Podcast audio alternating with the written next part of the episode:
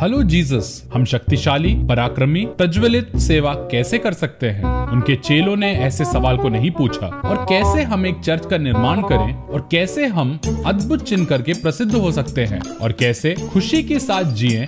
और कैसे आशीर्वाद पा सकते हैं? ऐसे सवाल को ना पूछते हुए एक शानदार सवाल को पूछे।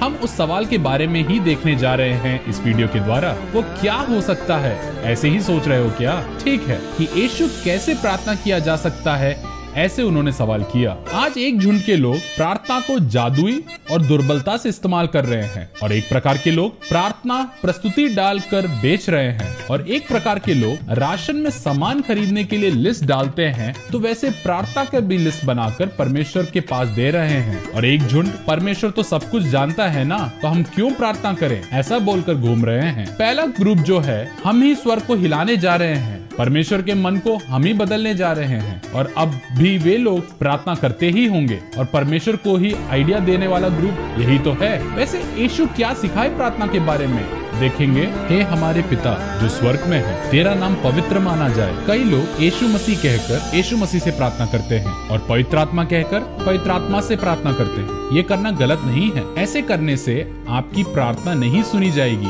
ऐसा भी हम नहीं बोल रहे हैं। हम उद्धार पाते समय ऐसा प्रार्थना किए होंगे, पर आगे बढ़ते समय हमें पिता की ओर, यीशु मसीह के नाम के द्वारा पवित्र आत्मा की मदद से प्रार्थना करना चाहिए। फिर तेरा राज्य आए। आपका राज्य मेरे जीवन में, मेरे परिवार में, मेरे काम में, मेरे गाँव में, मेरे देश में रहने दे। ऐसे हमें प्रार्थना करना सिखा रहे हैं यीशु स्वामी। तीसरा, तेरी इच्छा जैसे स्वर्ग में पूरी होती है, वैसे पृथ्वी पर भी हो। यानी, मेरे जीवन में आपकी इच्छा जो भी हो, वही हमें पूरी करने के लिए प्रार्थना करने यीशु मसीह कह रहे हैं। लेकिन आज मसीह लोग क्या बोलकर घूम रहे हैं? मेरी इच्छा को पूरी कर दो और मेरी प्रार्थना कैसी भी पूरी कर दो करके निवेदन कर रहे हैं। ठीक है, ये सिर्फ़ बताकर ना गए, बल्कि कर गत्समनी के बगीचे में, पिता, यदि आपकी इच्छा हो तो ये पात्र मुझसे दूर हो जाए और ये मेरी इच्छा के अनुसार नहीं, बल्कि आपकी इच्छा के अनुसार हो। ऐसा प्रार्थना किए, सो हमारे जीवन में कड़वाहट के ग्लास में ही पीना है।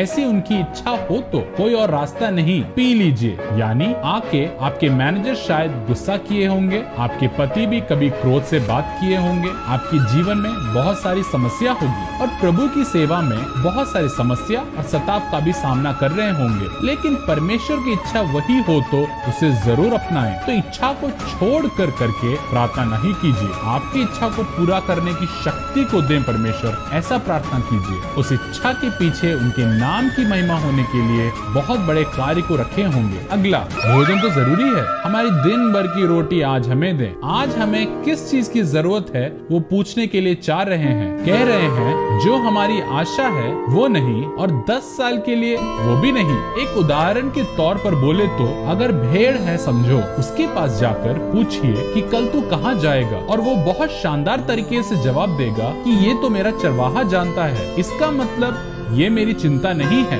मेरे चरवाहे की चिंता है। यहोवा मेरा चरवाहा है और हमें हर दिन चलाएँगे। हम जो कमी देखते हैं, वो परमेश्वर की नज़र में कभी कमी नहीं है। और जिस प्रकार हमने अपने अपराधियों को क्षमा किया है, वैसे ही तू भी हमारे अपराधों को क्षमा कर। क्षमा करना हमारा लाइफस्टाइल जैसा होना चाहिए। अगर कोई व्यक्ति को आप आज तक क्षमा नहीं किए हैं तो उन्हें अपने दिल में कैदी जैसे बना दिए होंगे। जेलर शांति से सो पाएगा क्या? नहीं तो एक कैदी भी शांति से सो पाएगा क्या?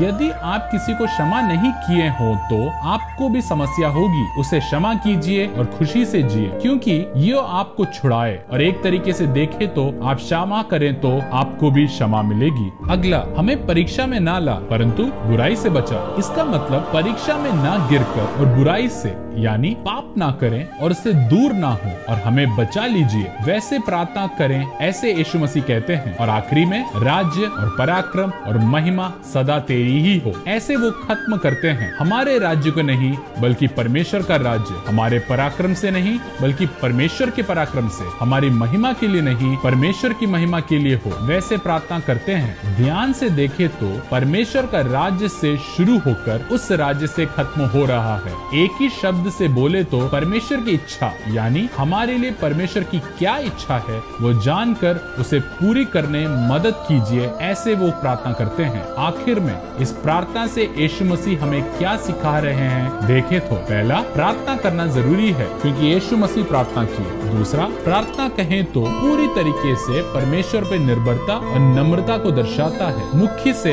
हमारे कमज़ोरी को उन्हें दर्शाता है। तीसरा, प्रार्थना को एक मंत्र जैसे, यानी विधि सम्मति में ना बदले। उसी समय मेरे पिता से ही मैं बात कर रहा हूँ। करके बहुत ही उदारता ना होकर संतुलित को बनाए रखें। चौथा, प्रार्थना कहें तो परमेश्वर को बदलना नहीं, आपको परमेश्वर जैसे ही बदलना है। तो ये सभी को फॉलो किए, उस चेलों ने कैसे प्रार्थना किए होंगे कर कर देखें तो सभी जगह में अनुग्रह, शांति और प्रेम बढ़ जाए। ऐसा प्रार्थना किए हैं। ऐसे ही आप प्रार्थना कर रहे हो तो ठीक है, लेकिन मैं ये नहीं जानता, ऐसे आप कर रहे हो। तो कृपया प्रार्थना करें उनके कहने के जैसे।